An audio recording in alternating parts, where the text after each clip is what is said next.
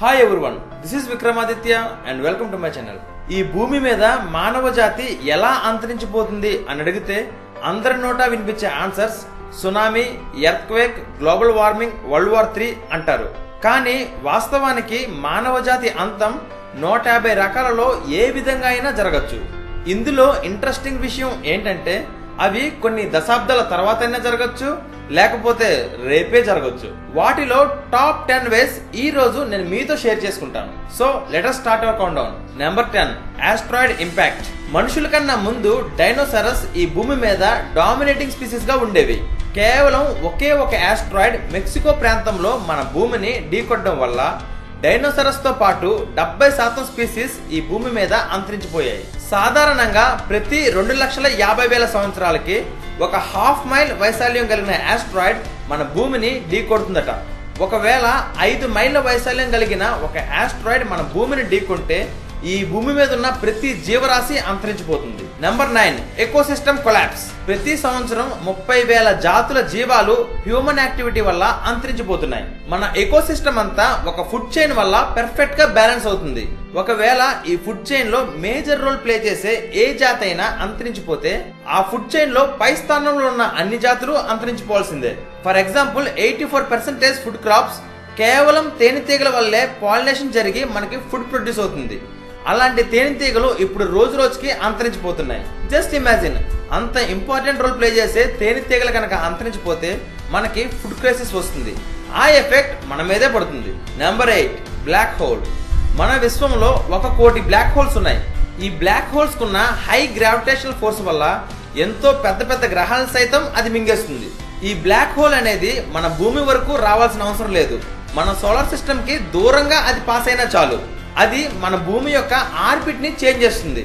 అలా జరిగితే అయితే మనం మాడి మసైపోతాం లేకపోతే ఐస్ లాగా గడ్డగట్టుకుపోతాం ఇది ఇలా ఉంటే మనకి బిగ్ బ్యాంగ్ జరిగి ఈ విశ్వం ఎలా మొదలైంది అనే విషయం తెలుసుకోవడానికి తయారు చేస్తున్న లార్జ్ హెడ్రాన్ కొలడర్ అనే ఒక మిషన్ ఒకవేళ ఆ ఎక్స్పెరిమెంట్ ఫెయిల్ అయితే ఒక బ్లాక్ హోల్ ఫామ్ అవుతుంది. అప్పుడు మనమే ఒక బ్లాక్ హోల్ని క్రియేట్ చేసిన వాళ్ళం అవుతాం. నెంబర్ సెవెన్ ఏలియన్స్ ఇప్పటికే ఎన్నో థియరీస్ వల్ల మనకి ఏలియన్స్ ఉన్నారని కన్ఫర్మ్ అయింది. ఒకవేళ ఏలియన్స్ మన రిసోర్సెస్ వాడుకోవడానికి మన గ్రహానికి వస్తే మనం వాళ్ళని ఆపడానికి ప్రయత్నిస్తే వాళ్ళకున్న అడ్వాన్స్ టెక్నాలజీతో వాళ్ళు మనల్నే లేకుండా చేస్తారు. పోనీ వాళ్ళు మనతో ఫ్రెండ్లీగా ఉండడానికే వచ్చిన వాళ్ళతో పాటు వచ్చిన అవుటర్ స్పేస్ జెమ్స్ ఏలియన్స్ పైన రెసిస్టెంట్గా ఉండి మన పైన యాక్ట్ చేసి మనల్ని నాశనం చేయొచ్చు.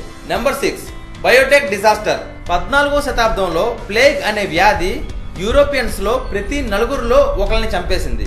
నైన్టీన్ ఎయిటీన్లో ఇన్ఫ్లుయెన్జా అనే వైరస్ రెండు కోట్ల మందిని చంపేసింది. కేవలం లాస్ట్ డెకెడ్లో మాత్రమే సార్స్ హెచ్ఐవి కలరా ఎబోలా అనే ఫోర్ వైరస్ మనల్ని వణికించాయి.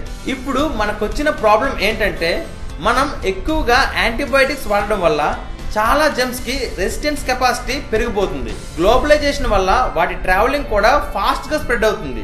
ఇప్పుడు న్యాచురల్గా గా ఫార్మ్ అయ్యే వైరస్ ఒకవైపు అయితే కొన్ని ఉగ్రవాద సంస్థలు బయోటెక్నాలజికల్లీ ఇంప్రూవ్డ్ లీతల్ వైరస్ని ప్రొడ్యూస్ చేస్తున్నారు.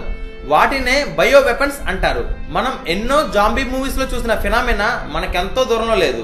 హై ఇంటెన్సిటీ సోలార్ ఫ్లేర్స్ ఒక్కోసారి సూర్యుడి ఉపరితలం పైన ఒక ఎక్స్ప్లోజన్ జరిగి high intensity solar flares form అవుతాయి.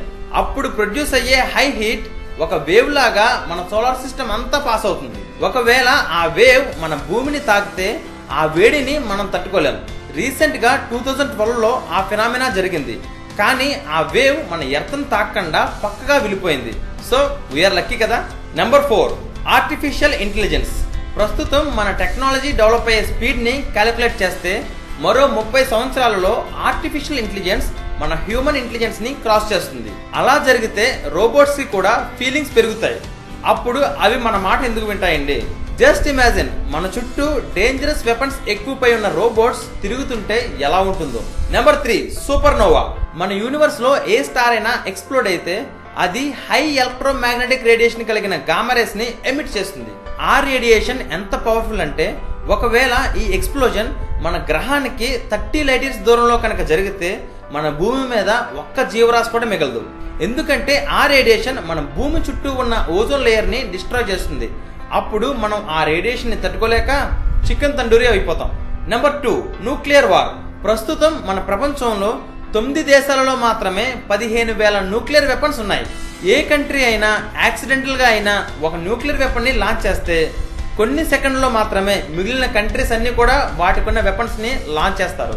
కేవలం కొన్ని క్షణాలలోనే మన ప్రపంచమంతా అంతరించిపోతుంది. నెంబర్ వన్ సూపర్ వాల్కెనో మన ప్రపంచంలో పదిహేను వందలకు పైగా వాల్కెనోస్ ఉన్నాయి.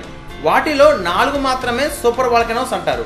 సూపర్ వాల్కెనోస్ సాధారణ వాల్కెనోస్ కన్నా వెయ్యి రెట్లు పవర్ఫుల్ ఒకవేళ ఈ సూపర్ వాల్కెనో కనుక ఎక్స్ప్లోడ్ అయితే కేవలం కొన్ని సెకండ్స్లోనే లక్ష మందిని చంపేస్తుంది. దాని నుండి వచ్చే డస్ట్ కొన్ని వేల కిలోమీటర్ల వరకు ఆకాశంలో పెరిగిపోయి సూర్యుని కిరణాలు భూమి మీద పడకుండా ఆపుతుంది. సూర్యుడు లేని భూమి ఏమవుతుందండి? కుళ్ళిపోతుంది.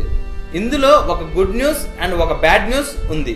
గుడ్ న్యూస్ ఏమిటంటే ఈ సూపర్ వాల్కెనో ఆరు లక్షల సంవత్సరాలకి ఒక్కసారి మాత్రమే పేలుతుంది. బ్యాడ్ న్యూస్ ఏంటంటే అమెరికాలో ఉన్న Yellowstone super volcano explode అయ్యి ఆల్రెడీ ఆరు లక్షల నలభై వేల సంవత్సరాలు అయింది లాస్ట్ టెన్ ఇయర్స్లో ఆ వాల్కెనో లిటిల్ మోర్ యాక్టివ్గా ఉందని సైంటిస్ట్స్ కనుక్కున్నారు. సో ఆ వాల్కెనో ఎప్పుడు పేలుతుంది అనేది సస్పెన్స్. సో వీటిని బట్టి చూస్తే మనం ఎప్పుడు ఉంటామో ఎప్పుడు పోతామో ఎవ్వరికీ తెలియదు కాబట్టి మనకున్న ఈ short life స్పాన్లో enjoy life to the full extent. But మంచిగా.